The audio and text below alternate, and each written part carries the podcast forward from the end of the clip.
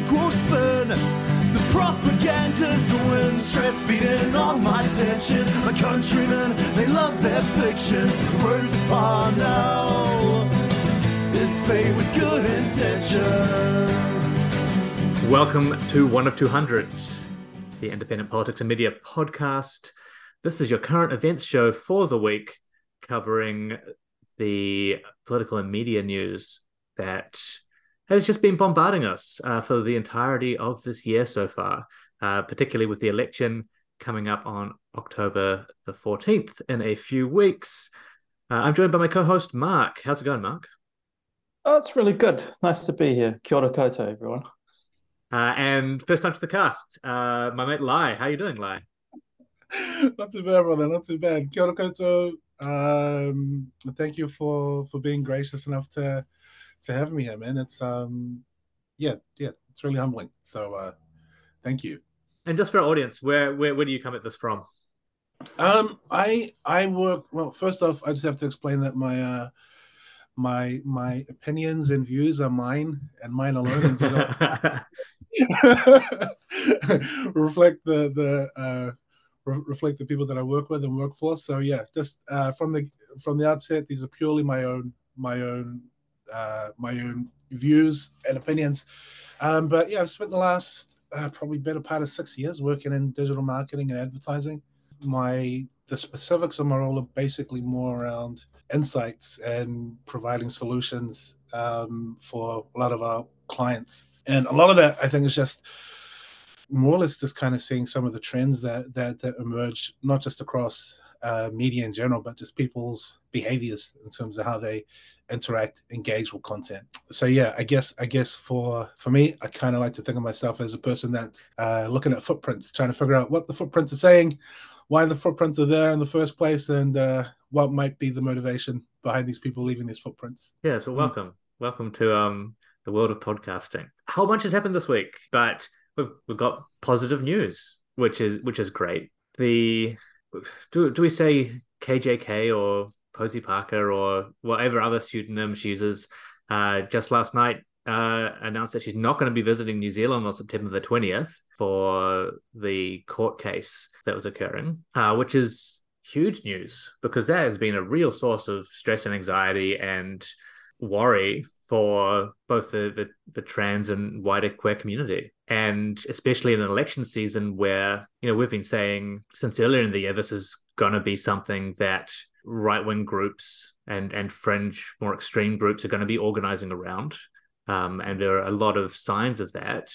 To have that happening right up within a month of an election had the potential to be incredibly dangerous. Uh, so to hear that that trip has been cancelled is yeah, just really fantastic news. Yeah, do we know much about the situation? Because I know that there was an announcement on a stream, and then, um, but people were still talking. I, I was watching people still talking about whether to counter protest or not mm-hmm. after she made the announcement. Like it felt like the the information kind of spread out in quite a chaotic way, and it's not it's it's not clear to me what the impacts of that are going to be. I guess I, I would need to go online and have a look at what. Don't, don't do it. Don't do it. Today. Don't no, online. I don't. I don't really want to, but um, I, it's important to be informed about this stuff. I think there's there there is an undercurrent of organizing happening, and I know that some of the other far right political groups were planning some sort of sequence of events. So there's some um, tamaki bullshit happening at Parliament on the 28th uh, there's um, there's a, a bunch of quite psychotic right like far right like men were standing up for this thing on the 20th in Auckland. Uh, it was it was getting somewhere, so I don't think that's going away. I think it's just really really good that um, that grifters either you know wh- whatever they say um, it's a huge financial investment and undertaking to to make a big trip like that. And so if the backing isn't there and it, and it's just like feels like there's not, nothing to be gained from it, that's a huge win. Yeah, if if the economics of it are just getting harder and harder for the far right to ship these these grifters around the world um, as uh, kind of wedge issue fanatics, that that can only be a good thing. It's potentially career ending, right? This kind of thing. Like this is a like a major fuck up for her. Um, and we should laugh in her face. there's been some, you know, consideration around the idea, like, you know, actually, she's been trying to like get buy-in about this and she's been grifting on the back of her trip back to New Zealand. But that counter protest, the counter protesting that happened last time she was here actually fucking worked. She doesn't she doesn't want to come back because she doesn't want that to happen again. Dude, I was I was there. Yeah, yeah, yeah. I was there with you. You were there. But it was like a, a huge, like positive, like high energy turnout in the face of like the hate speech she had um, and was, was going to try and platform her, her tiny little crowd. Some of the things she was saying about counseling was just like, "Oh, New Zealand's corrupt. Like, I don't trust them to like keep me safe, etc." That that kind of thing. Okay, cool. Fuck off. Yeah, but so yeah, some some some good news. Uh, for the end of the week. Um, and as you've said, Mark, uh, that doesn't mean that the far right here isn't still organizing. One of the other pieces of news, I think it was just the beginning of the week or end of the weekend, was that Kyle Chapman was arrested uh, up on guns charges. This is the a, a long-standing leader in the white supremacist, neo-Nazi, um, and far-right movements in New Zealand, who has somehow continually avoided any serious consequences for for what he does in that space. But yeah, something obviously got serious enough that the police paid, paid him a visit, and that's just down your way, right, Mark? Yeah, that was in Christchurch. So, uh, without, I don't think we really want to do this episode on like weird ass um, far right No. people, but um, there is some context there. Like, there's a different level of organization in Christchurch because the um, all the disparate groups who generally hate each other, they they had like rented out this kind of shared space in the CBD like a while back. Um, around the Parliament protest, and they were trying to sort of mend those kind of fraction fractures and build some bridges and blah blah blah. And it didn't like nothing happened because they're all mediocre fuckwits who like have basically nothing. And I think like Chapman had, has been like trying to front as like a sort of secretary type guy for like a lot of different kind of angles and just trying to weasel his way into it. Um, but they like, like they had started to plan like um, basically um, survivalist kind of training camp type stuff. So that was the sort of context of this arrest. Um, I think several people got visits from the cops, and it was a firearms bust. But um, he's he was like, "Oh, there's going to be other charges um, because they took his laptop." Oh, So um, yeah, but I haven't been following that in detail. But it seems like the little the little room one or two, it's sort of because they always name shit after Orwell, right? It's always the people that have never read 1984 who talk about it the most.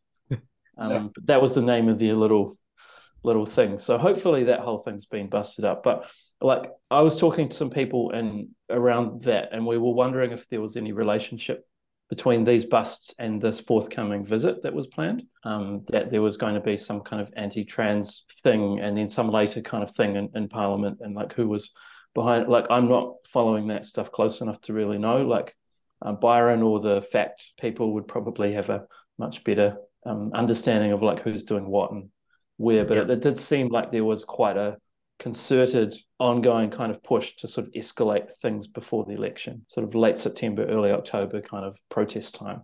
Yeah, and I guess um, you know that's that's your fringe groups. But while we're still talking about far right organizing, the ACT Party has been at it again this this week, um, making more jokes about terrorism, targeting the Ministry of Pacific Peoples, which just continues to make me fucking sick.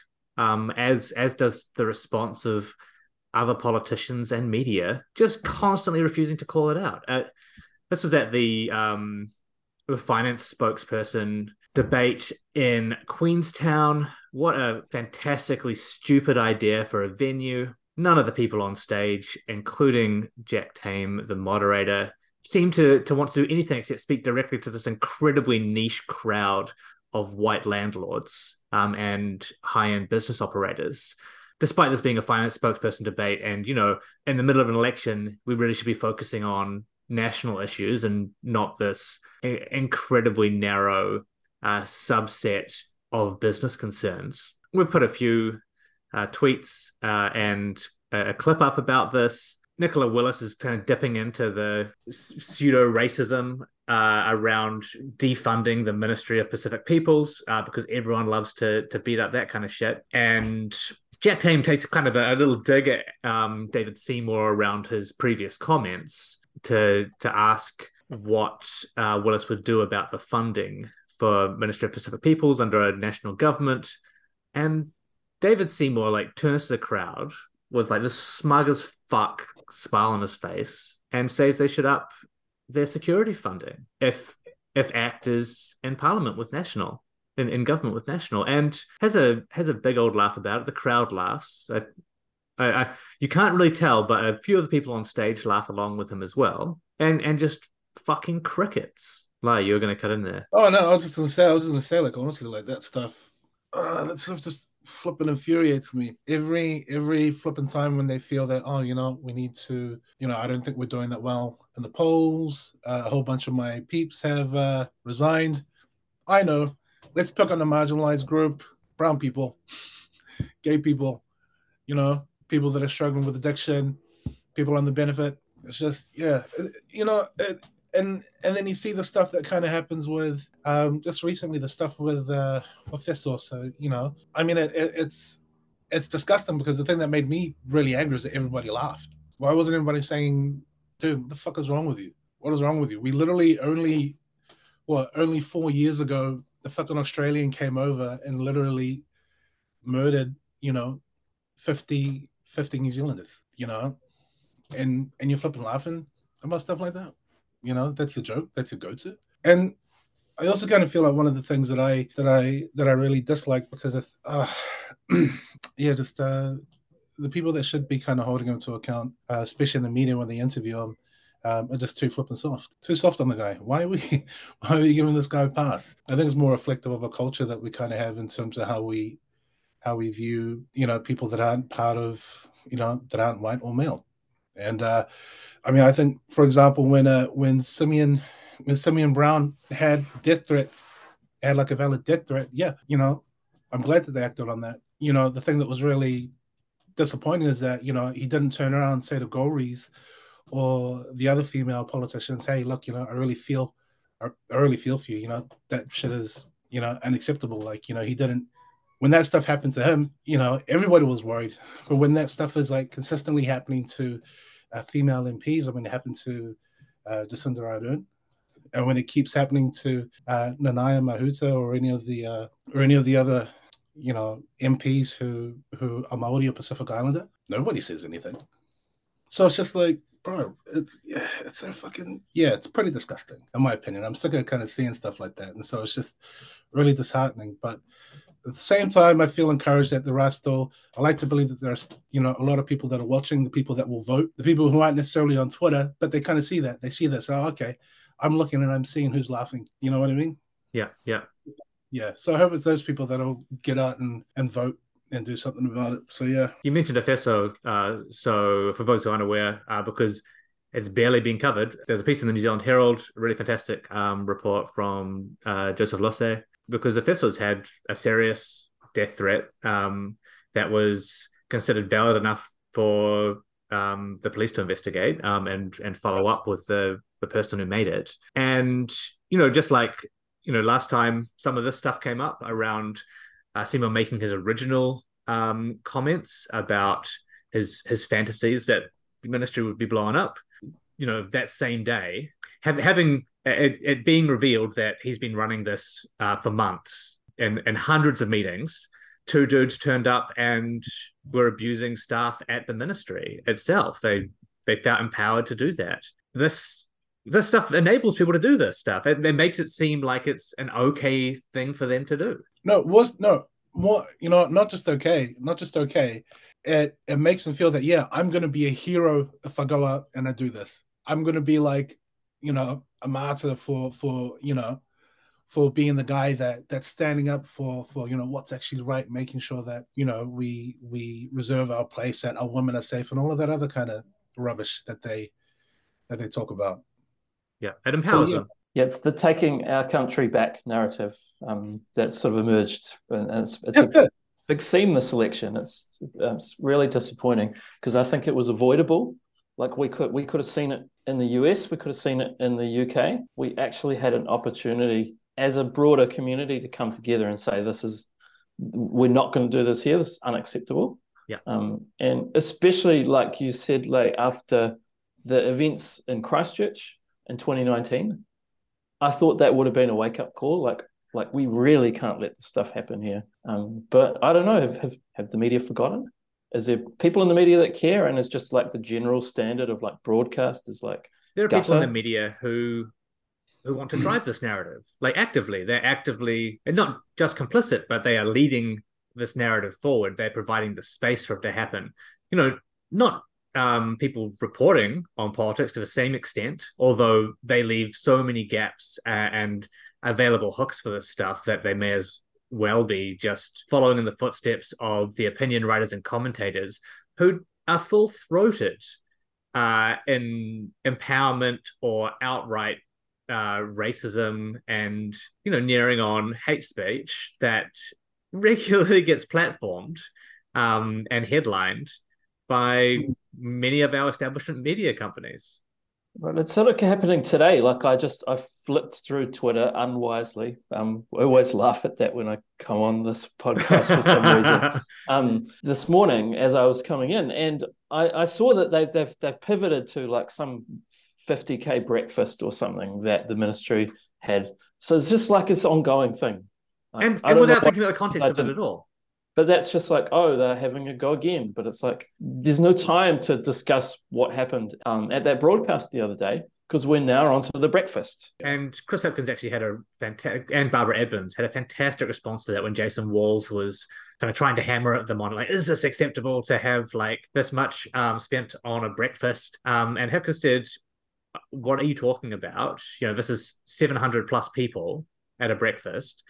Being like well off or being business sponsored shouldn't be what it takes for our Pacific communities to actively engage with the democratic process and he's absolutely correct. And and then yeah had a had a dig at them for um going after minorities uh, in every situation where this happens. And i hope they get a, a bit more play around because it is absolutely how they should be responding. But it's the fact that the media are doing this and you can see the frustration with which Hipkins and Edmonds are having to deal with this because it's it's just completely unserious like we know that this isn't a real argument. And the people, the media asking this know it's not a real argument. They know that the numbers are fine. Like it's not an issue that we're Yeah. having these um these kind of events. It's like when Yeah. people complain about a conference costing like a hundred thousand dollars, and then you look at it and it's like two thousand people attended, and they they are actively misrepresenting what the numbers mean to make an austerity argument. Um, and when they can, they add an attack on a minority as well because they're fucking sickos. No, they are. But I also think too, I, and and I th- I think one of the interesting things, and I think this is going to be, I think this is going to be a long, this is going to be like a real struggle. I think moving forward, probably forever, is just I I I, I think in terms of just how, uh, just in terms of like the monetization of, especially for media now, especially digital media, is that you know it's more catered towards the stuff that makes that pisses people off that makes people angry. So you know it kind of feeds into that because if you can kind of put out all of these all, all of these inflammatory headlines or these um, half truths especially leading up to an election and especially if uh, the if if uh, the decision makers and these organizations are, are connected uh, financially connected to a lot of these parties um, yeah, then you know a lot of it's understandable with, with with why there's kind of such a there's such an incentive for them to kind of push a lot of that a lot of that narrative. They make money from it, um, and so I guess the hope the hope too is uh, hopefully swaying people's opinions and kind of voting against their own interests um, for a party that's you know purely looking out for themselves, nobody else. Yeah, I'm not sure that I even. There's definitely an like a a thread running through like some of these media decisions around. Okay, yeah, outrage bait, clickbait, uh, kind of stuff. Let's let's use this because it's what draws people to our site. But it's I- I'm past that. I'm past the point of, of letting them use it. That solely as a justification. Eh? I know, Like, I know. yeah, yeah. No, no, yeah, yeah. You're, you know, you know, Kyle, you're exactly right because it's not a justification. I'm just kind of talking about. oh yeah, absolutely. because because because that's pretty much what they've been doing for the last I think since since uh, uh, I think for the last two election terms. That, that that's where it really started to kind of shift gears because it was no longer about you know investigative reporting or having um, you know really kind of detailed examinations of policy or whatnot. You know, it's completely changed. Yeah. And we've been saying Yes. that since the beginning of the year. Like the Yeah. tenor of the media is just so weird this election, and it's it's actually got better as we come into the campaign proper. Like it feels Hmm. like more balanced, which is like ludicrous to say. But earlier in the year, it was rabidly anti-labor and anti-greens in ways that I hadn't really seen before. I know, I know. That's what's so frustrating about it. It's become more balanced, I think, because um, there have been policy announcements from the major parties, and for a long time there was just a vacuum. Yes, And so, really, like I was thinking about this yesterday, actually, like how um, the right wing in New Zealand has been campaigning like continuously for two years, um, pretty much since 2021, where you know things started to change and it started to look like, hey, whatever consensus around um, this kind of social response to um, at, the state level to this this fairly um, fairly abrupt economic transition that happened. Um, and it turned out a lot of people got freaked out by that, a lot of people in business and whatnot. Um, and we, we don't need to relitigate all that. We I think we've talked extensively about that on this podcast in the past, actually. But um, and like you could probably go back and actually trace those discussions and observations of like, hey, something's changing. Hey, something weird is happening.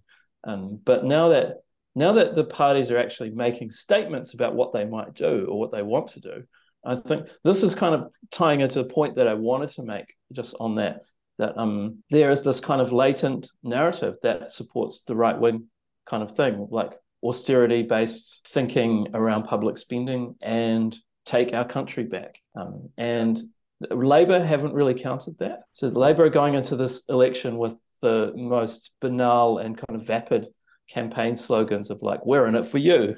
Um, we've got your back. like, like what the hell is that like that's like uh, like it's individualist for starters but it's not it, like take our country back is so much more powerful than that because mm. it's it's collective like it's saying like there is a majority and there's a minority and we're gonna fucking do this. You know it's, it's like like we've got your back. Like who's we? Like it's the labor party. Um, do people feel that you know? And so there's not like there's not a narrative at that level that's countering that um that latent kind of attitude yeah. and those sort of desires to to um to gotcha and gatekeep around austerity cliches and and all of that stuff that's well developed and there's just simply not there's there's not really an effective kind of um, policy and communications sort of platform that the the current government is is using in their campaigning so like while Will like Hipkins is asked a question he will absolutely destroy them because he's he's a good debater and he, he speaks well. I don't think he's great orator, but he he certainly knows what to say. And yet that's not really doing anything because he doesn't have that platform of like existing kind of sentiment and uh, like a kind of campaign structure that actually gives him something to stand on. It's yeah. really noticeable, and it's it's it does. I don't think the media is like right wing biased necessarily. It's just that there's this latent kind of um, atmosphere that's being driven by these little little stabs, little kind of like who do we show and who don't we show, like all that sort of stuff that we we talk around about, like how how media bias like actually operates, like kind of operationally. But we're not, yeah, we're just we're not seeing discussion about that in the media either. Like they're not thinking about the context of the election and how they present themselves. They're not showing the public. Oh, they're beyond kind of um, critical sort of. Yeah, it's not like a aren't they? frenzied kind of state at the moment, you know.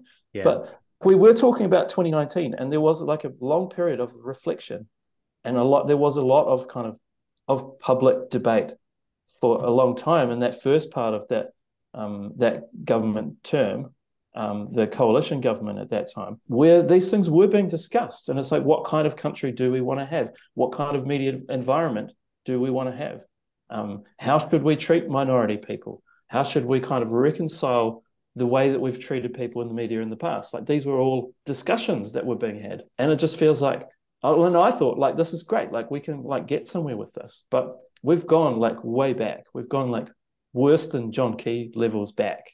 Yeah. We're like people were earlier in the year we're comparing um what National and Act were gearing up for as being close to Don Brash. I think it might be worse at this point in some respects. Um, and part of that is like even if National aren't campaigning directly on it, they are leaning heavily into the weight of that narrative. Uh, and, you know, I think there's a really good point around Hipkins not having the a weight of any narrative behind him. uh, because a lot of the stuff has been seeded for the last two years. You know, uh, the Taxpayers Union and other groups, the Free Speech uh, Union, um, people like Julian Batchelor. For the last two years, they've been road showing the stuff around the regions, uh, around the country, um, making these attacks on co governance, for example, in preparation for it to become the underlying narrative of this election. That's the stuff that catchphrases like take uh, back on track or end division by race uh, or take our country back that's what it stands up in. Like yeah. without that narrative there like in the background but and only in the background because no one is interrogating it to, to be clear as well these things fall over. They they can't stand up in the same way because there are no baseline assumptions that they can be tied to. And it's just there are so many ways to solve for this and no one with the ability or means to do it decided decided to to do anything about it. I, think i think i think for me and and my biggest one of my biggest issues that i have with with with labor is that why are you staying why are you working so hard to stay in the middle? Like that's it. They're doing everything they can to stay in the middle when that's not where they should be. Where they should be is basically trying to make you know come out with policy which is actually saying yeah actually we do have the money to to actually make transformational changes. That was the mandate that they were given and they haven't for whatever reason they still feel like oh you know we need to you know we need to stand on this arbitrary line to make it look like we're, we're we're balanced and fair. But the thing is you're you aren't up against balanced and fair people. Like that's the thing. These are these are yeah we we we we, we know the kind of people that that that are really kind of buying into a lot of the uh a lot of the narrative that's being pushed. And so you know, I, I, I think again, like I said before we started recording, it's it's basically why I fuck with the Greens and uh, Te Pāti Māori because from day dot they've been the only ones that have really been saying, hey, you know, that stuff that you guys are talking about is uh, bullshit. I think we should actually be be doing things to better and change people's lives. That you know, government shouldn't be a business. you know, yeah. what's the point of a surplus? What's the point of a surplus if your people are starving? If if they can't, you know, afford to to to feed their families. You know, what's the point of having a government if if if you're letting like supermarkets and landlords dictate the prices of the price and cost of living? Because that's basically what it is. Like those should be the clear moments where government should be intervening and saying, "Hey, you know, you guys are too greedy. Because you're too greedy, you know, you're going to fuck up the market. So yeah, pull your head in."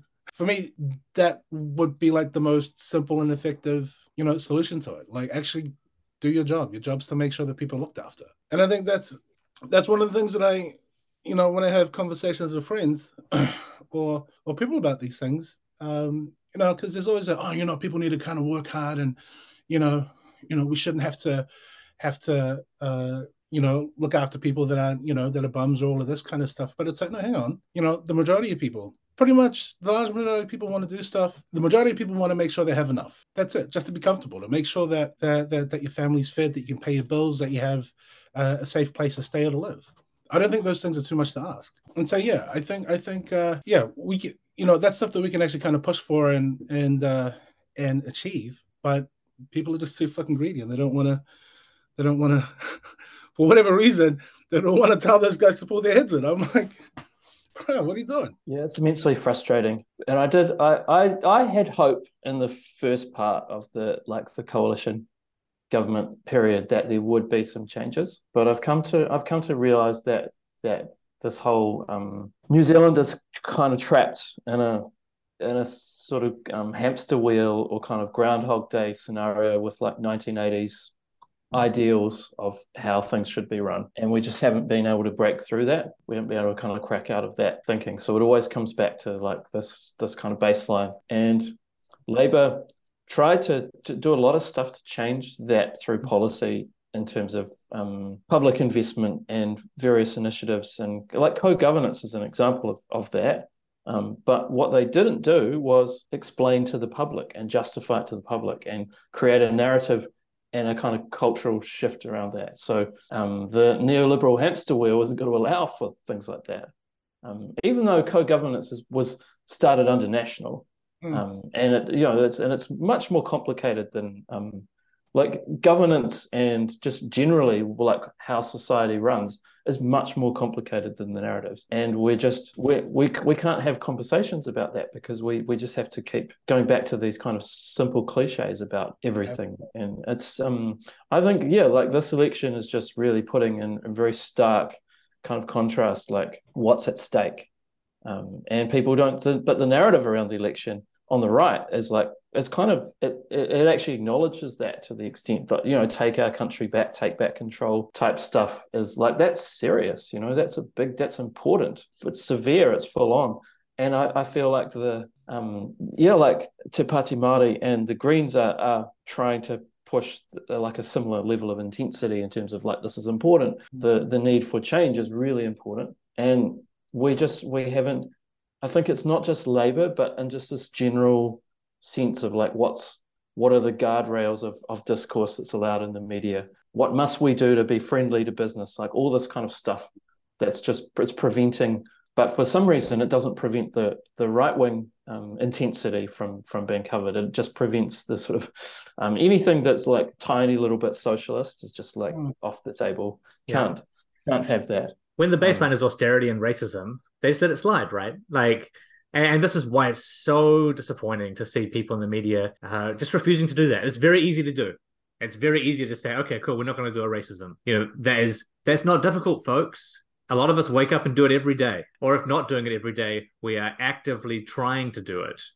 Uh, and it seems the the media at large are, are incapable of that. What's been really sad, pathetic, is that there there are these attack lines that are you know the the the way the water flowing downhill kind of situation for the media that for national just despite having everything uh, propping them up um, despite playing on easy mode they've still left them o- themselves open to these austerity attacks um, and these kind of financial uh, economic management attacks because so much of their policy is incoherent and they're, right. they're refusing to release numbers. Uh, no, they can't really say how yeah. the stuff is going to work.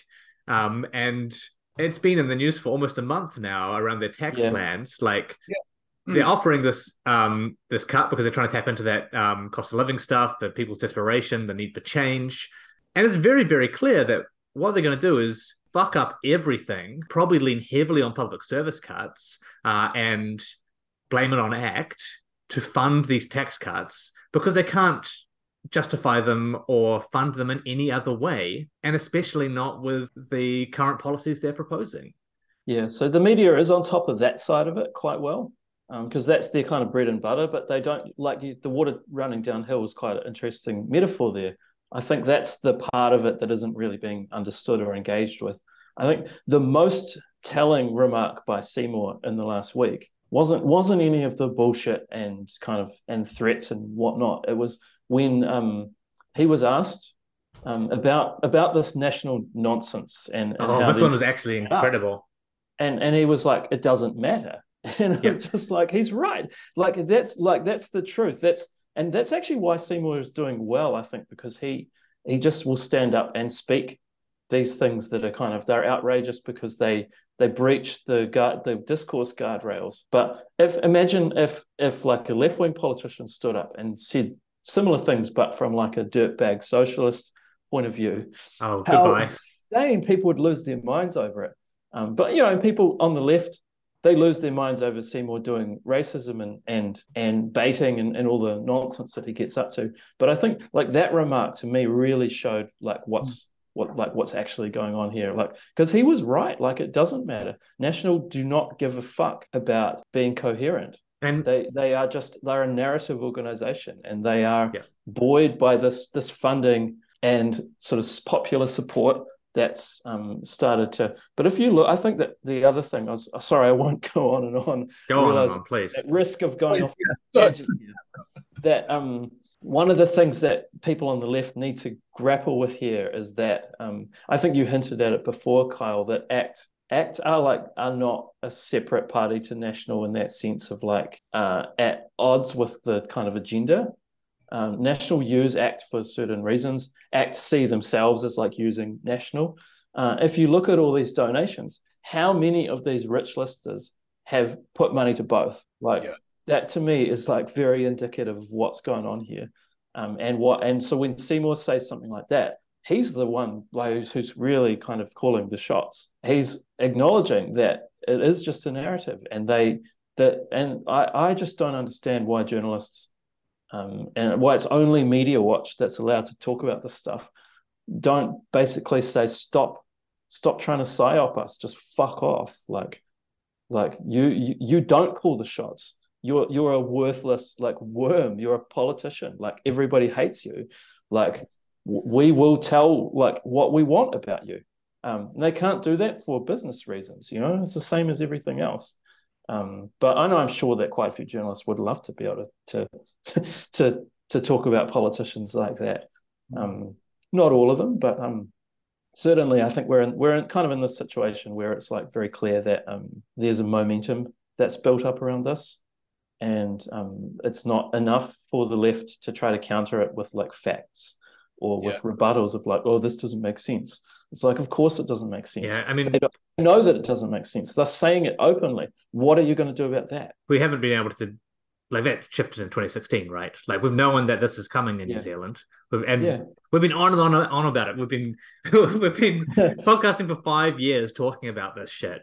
Um, and that kind of shift to what what's like called post truth or whatever. But like that's all bullshit. Like it's just politicians lying about what the outcomes of their policies are going to be. Like, that's all it really comes down to.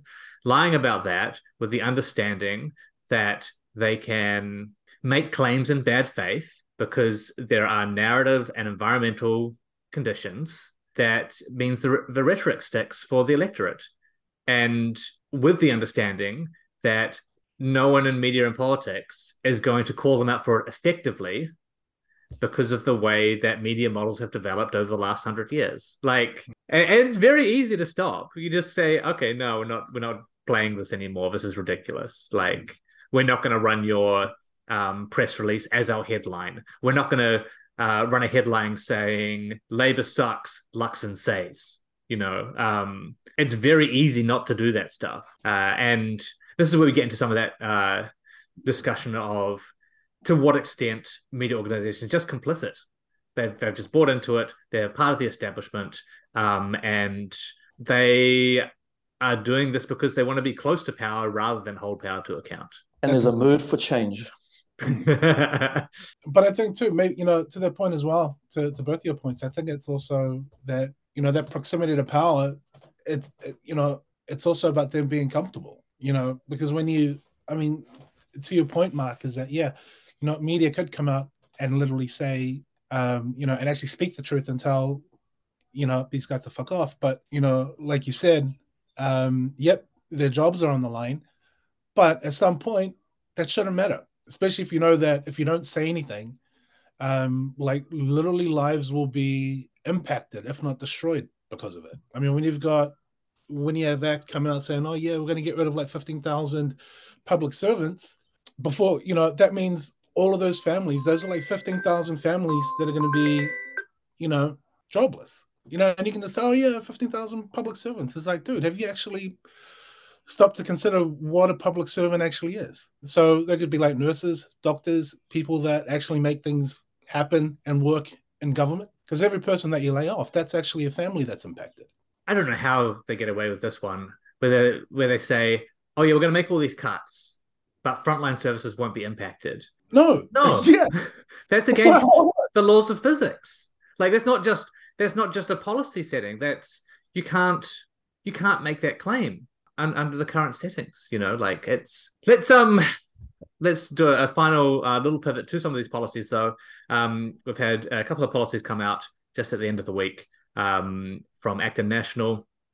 The first one from Act is uh, that he's gonna they're gonna hire more doctors to review the the the illnesses of people that are on the benefit uh, to kick them off the benefit, um, especially for people who are mentally unwell and addicted to drugs. he actually is a flipping goal because you know the, the you know the whole line is is basically feeding off um, a lot of people's prejudices towards not just people that are struggling but also people that are suffering from legitimate addictions that actually need more complex um, standards and levels of care that they've never received before. I mean, the thing is, uh, if you know, and I think I was reading is that anyone who's suffered an addiction, you know, it isn't, you know, a lot of those kind of behaviors are because of things that have happened to them in their past. And like a lot of people that are in poverty, I mean, like you said, like poverty is a political decision, you know.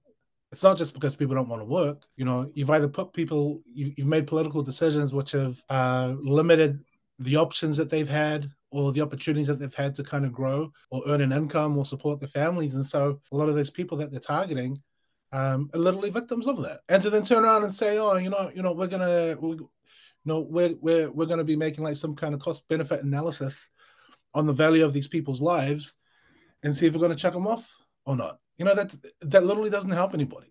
It doesn't change anything. It actually makes things worse. And just to think that that's your that's your go-to, the guy's a ghoul. What the hell? Yeah, I think we've seen this um play out from both ACT and National and even Labour over the last few decades, right? It's pure, it's what we call beneficiary bashing. It's just trying to grind through a few more votes um, while putting a, another marginal group uh, in the firing line. Mark, any any any thoughts on it beyond beyond the obvious? Yeah, I don't really have any thoughts on it because it's so stereotypical and just cliched. I just I think what I said before is is my current thinking on this that um, we're stuck in this hamster wheel Yeah. and policy announcements like this i don't think it's serious policy i think it's fundamentally unserious and it is just about votes um, just using prejudice but it is um, it, it diminishes us all the Mm. more that we we accept this kind of this rhetoric about people in our communities um, and the more that we talk about uh, talk about people um, in this very yeah very kind of black and white judgmental way. Like it's just it shouldn't be part of politics. And we need to change our political culture on a massive level to sort of you know stuff like that should just be off the table. But um, i guess the issue is that it's not it's the communication loop between politics and the sort of voters that want to want to eat that stuff up and so maybe we need to be talking about why why are other people in our community so dismissive towards their neighbors you know um, Yeah. or in many cases and like this is the whole act thing they don't want to have neighbors that's Mm. the whole point they fucking hate other people They don't Um, want a community. yeah, exactly. They don't want to, and so, but that the problem is if people are like, you know, the baseline is that everyone is an individual and communities don't exist. That that drives like loneliness and depression, and it just create it creates a horrible society because society doesn't go away. Humans are social. That's Mm. how we function. Um, we need community, but um, so that doesn't go away. But what we do is we just diminish it. Um, and so I think that that's to me is the challenge here. It's not so much about the political nonsense that's being sort of spun. It's it's about how do we actually challenge the kind of bedrock assumptions that are driving that. Um, I wish I had better answers, unfortunately. No, it comes back to that narrative stuff, right? That we're talking about. Yeah. Like, there's just a lot of hard stuff to shift, and there's been a vacuum for so long in this space, um, and especially in the run up to this election, that people can just throw this shit into the like into the playpen. Yeah, um, yeah. and it shouldn't be able to work so easily. You know, Yeah. we should have learned some lessons from the past. And the fact that it was floated after all the other stuff we talked about, you know, I think that was on Thursday or Friday, wasn't it? That's it's just ridiculous. And it shouldn't even be a headline. It No. should just be like act says another bullshit line about um about beneficiaries. Like that's small print, right? That's not it's not headline. yeah, news. same as ever was, kind of stuff, right? Like, yeah. yeah, of course they are. Of course they're doing this. The other policy uh, that came out recently is the National Party TET policy. Mark Oh. immediately uh, cracked as soon as I said those words. Uh, Mark, do you want to just take us through that quickly and and what your um, criticisms of it are? So I I found this kind of interesting. Like I haven't read all the documents and stuff because I just I can't bring myself to care that much about National Party materials, but and I probably should. But um, my like my understanding is that um, there's there's been a, there's a couple of parts to it, right? And it's actually it's related to some of the tax stuff as well. Um, that um, they basically want to fast track immigration for people who have gone to like a top 100 university um, and they're looking at like 400k salary like tech salaries kind of is the band that they're looking at of like these are the bright new immigrants that will be really important for New Zealand's future. And then this whole like, I, I, I haven't quite got my head around how it ties into this um, foreign foreign um, property buyers tax thing, but, but that was the fact that they were pushing that in such a big way, and it just made no sense and was so incoherent. And then they they announced this other thing. It, it's to me, and again, I'm I know I'm kind of digging deeper to, to try to find like this whatever is the underlying trend here. Um, but that's just the way that I think. I'm I'm sorry, everyone. Um, that um, it was because I was I was wondering about this for a while. I feel like these these things have kind of confirmed this more. Um, that there's a a real interest in opening up the country to um, a sort of Silicon Valley type um, entrepreneurial sort of. Mm. it's kind of like a meta colonization almost. Like they want they they want to to really go back to that you know 2015 2016 frenzy where it was all about all about these tech overlords migrating here and and it was going to change the economy in all these ways um, i think like as always in these policies like the, the it's it's a, like a draw the rest of the fucking l kind of thing there's like how do you get this amazing economy that you're talking about? And there's like there's no path from a to b.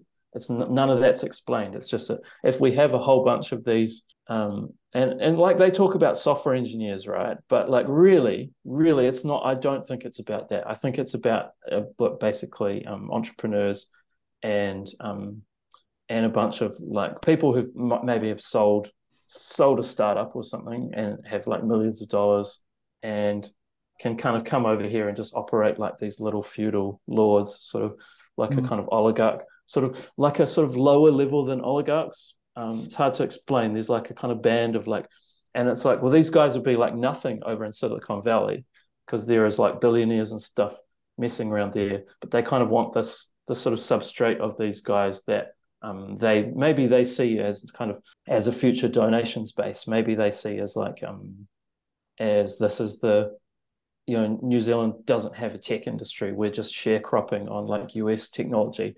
Um, so we might as well just be you know upfront about it and so it's it's it's really weird. Like I kind of um I haven't got like I haven't got my head around it fully, but it seems yeah to me like it's a shift from like we we need people like Peter Thiel and Gabe Newell and you know all of these these actual like oligarch types, um so, you know and even people like James Cameron similar um and like you know they're, they're not all right wing freaks and they're not all funding like Bannon style culture wars but it is like a kind of level of like who in the US are we appealing to? And mm. it's basically saying we should be appealing to these kind of multimillionaires and or like these kind of younger people who are on like incredibly high salaries. And it's just like I don't I do not understand why it's so targeted. Um, and so maybe I need to get my head around that more. But like like I say, I'm like I'm not so interested in the policy details because I think um, this is where I do agree with David Seymour. Like it's, it doesn't matter. It really is about like a statement of like values. Like, and to me, the statement of values is that um, that New Zealand is no longer going to have a tech industry. Uh, we're going to be outsourcing everything, and these guys, you know, these guys are going to come in. They're not going to be seeing New Zealand as a destination to like build their next business. They're seeing it as like get out the fuck of get the fuck out of Silicon Valley. Like I'm free. You know, I don't yeah. have to do this shit. Time to head to the bunker. Um, like yeah, exactly. Like, and it's like it really appealing for like kind of mid mid career, mid level people in Silicon Valley to to to get off the rat race. So I don't know why the fuck the like national or, thing or escape the climate crisis. yeah, these people are going to care about the New Zealand economy or you know like building a better future here because if they want that they shouldn't have rules around immigration and they shouldn't worry about salary bans or anything like that. They should be open to people from all over the world who want to come here uh, and make a, you know, like contribute. Like mm. it's not, it's not about, um, it's it's it's not about these little like rules and kind of and and bans. And the other thing, like the other thing I'll add, and this is maybe me just being cantankerous or um or sort of biased, but like when you say like it's a, uh, the top 100 universities are like more, more valuable. That's like a massive fuck you to like New Zealand universities as well. It's basically telling telling our graduates your degree sucks.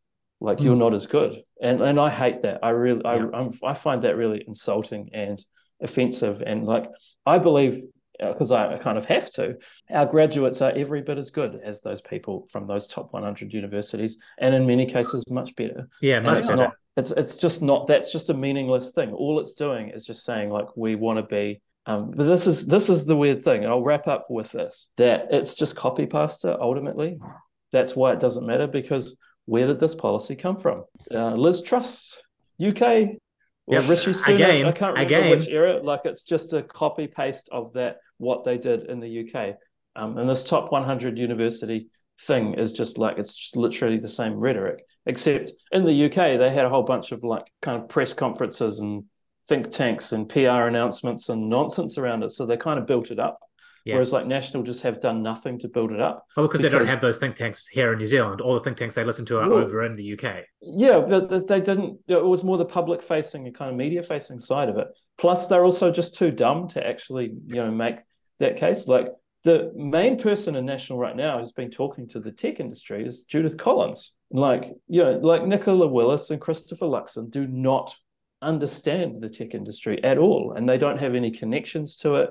They don't know the people who are like doing a good job there. It's just so surface level like incredibly incredibly detached from reality. Uh, like it's really disturbing. Um i think i'll i think i'll i'll end on that note. I'm just i'm i'm really concerned that people the public don't understand like because nationals like oh yeah we're the business people. Um i don't think the public broadly understand how how disconnected they actually are from business. Mm. like Yeah. it's just like it's really fucked up. Like Yeah. they are they're just marketing people ultimately. They're like luxon is not an entrepreneur. Like he's there to to market the national brand. Like he's that's that's like the only thing that he's really kind of able to achieve. He, he doesn't have knowledge or kind of connections in the industry he spent most of his career working in a large corporate overseas um, you know he, he will have handshake kind of recognition with people he doesn't know the ins and outs of, of any of this stuff and it's like and but do they just want to bring over like americans you know is that their solution because that's the Americans will tell the Kiwis what to do because the Kiwis don't know how to build software. it's so frustrating. eh? It's just like, oh, how do you kind of how do you analyze something like this? Because it's so incoherent on like one angle, but then it's like so specific and focused on the other. Like it's just like, what is going on? Yeah, and I think like maybe over the next couple of weeks we'll see some more policies come out um, that will at least give some more basis for making claims about why they're doing these things. And, and it might just be, oh look, these are all coming straight out of Tufton Street. These are all coming straight out of the UK Tory Party. Um, Right. and and that's what the impetus is. It's just, oh yeah, someone did this and we need to release a policy. We can get these policies wholesale. Let's just dump them into the public sphere and no one's really going to look into them. So it's fine. And it makes us look like we're doing something. You know, it could just be that marketing drive. But So it's like it's we get to actually like it's actually just like a bu- it's it's that's cosplay, right? That's cosplay of running a political party, not actually running a political party. Well, we might uh, wrap it there. um, Actually, oh, I got, I got just just uh, just Yeah, one yeah, last kinda- thing. Just one other thought I had. You know, you know what I actually kind of thinking about it now. Just kind of seeing seeing National Act. It's kind of like a heist movie. You know, because they're planning this big, massive heist because they know that the government. So, the, so even if you look at like things economically in terms of compared to how how well we're actually doing compared to other OECD countries, we're actually doing really fucking well. But you wouldn't think that in the media.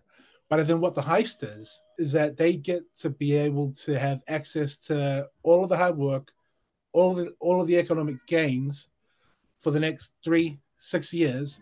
So if things do cake, if they win, they can say, oh, you know, it was uh, Labour's fault that shit's like this. Because that's what it is. It's all a heist. They're basically trying to do a bait and switch. So I'm just kind of thinking about it for me personally, like, you know, after everything that you've kind of explained, I was kind of thinking, dude, this is kind of like Ocean's Eleven, man. except without like the charisma or the talent. Exactly. Yeah, And, uh, yeah. So no, you're right because they don't. You're actually right, Matt, because they don't actually care about any kind of policy or details. If they can get people emotionally invested and scared, making them think that, oh my gosh, I need to, you know, I'm going to lose my place or my neighbors. You know, I'm scared of brown people or people that might have addictions. I'm scared of gay people or, or you know, the LGBTQ community. I'm scared of of anything that's woke. I'm scared of anything that threatens my my hyper masculinity. You know, I'm gonna vote for National or ACT because they look like really strong kind of guys. But dude, it's it's all a smokescreen for a heist. They're basically just trying to, yeah, they know they can't. You're right because they know they can't. They don't have any facts or any policy. So yeah. they're yeah, they're all um. It's a heist movie, guys. we've got a new metaphor. well, uh, we'll see what happens next week. If you enjoyed this, share it. Yada yada yada. Um, we had a really fantastic midweek cast as well. Uh, go back and have a listen to that if you haven't already. It was with Dr. Andrew Dixon around the lack of ACC coverage for babies injured during birth. Uh, really intense conversation. Uh, really was we able to have a um, get into some really good detail around the the politics um, and the kind of health specifics of that issue. Um, one of my favorite podcasts I've recorded this year. So yeah, uh, go have a listen to that as well. Have to do my uh, pitch. We have a PledgeMe running. It's in the summary. We are over halfway. We're over halfway to five thousand um, dollars to fund more critique, more analysis, uh, more reach for independent media. Please consider giving if you've if you've got the money. Um, we could really use it. Uh, and you know, maybe one day we can do some work to push back on these narratives that have just become so embedded uh, in New Zealand and allow the right wing to run rampant. Uh, you need left media, um, progressive media, independent media to be making those critiques because no one else is really doing it. If we get a hundred uh, more people with a twenty-five dollar uh, donation, we we do it. We make it. We make the pledge, uh, and we're able to deliver on a whole range of uh, fantastic projects. Uh, so, yep, click that link. Uh, go have a look uh, at the summary and what we have um, planned, uh, and and flick us a few dollars if you've got it available. That's been another week of one of two hundred. We might have a midweek cast next week. We're we're trying to get as much stuff pushed out to you as possible. But if we don't, I'll catch you next week for our standard current events. Thanks so much to my co-hosts. Thank you, Mark. Thank you very much. Uh, and thank you, Lai. Thank you for having me, guys. We'll catch you next week. Living a pointless life, but learning all your lessons. Fucking politics, there's no distinction. The road's upon now. It's paved with good intentions. And I'll admit that I'm at a loss for what to say when they quote this cost we ought to stay. Cause I live amongst the people every day. In this vindictive, forgetful fucking rain, it feels like we're on the road to hell.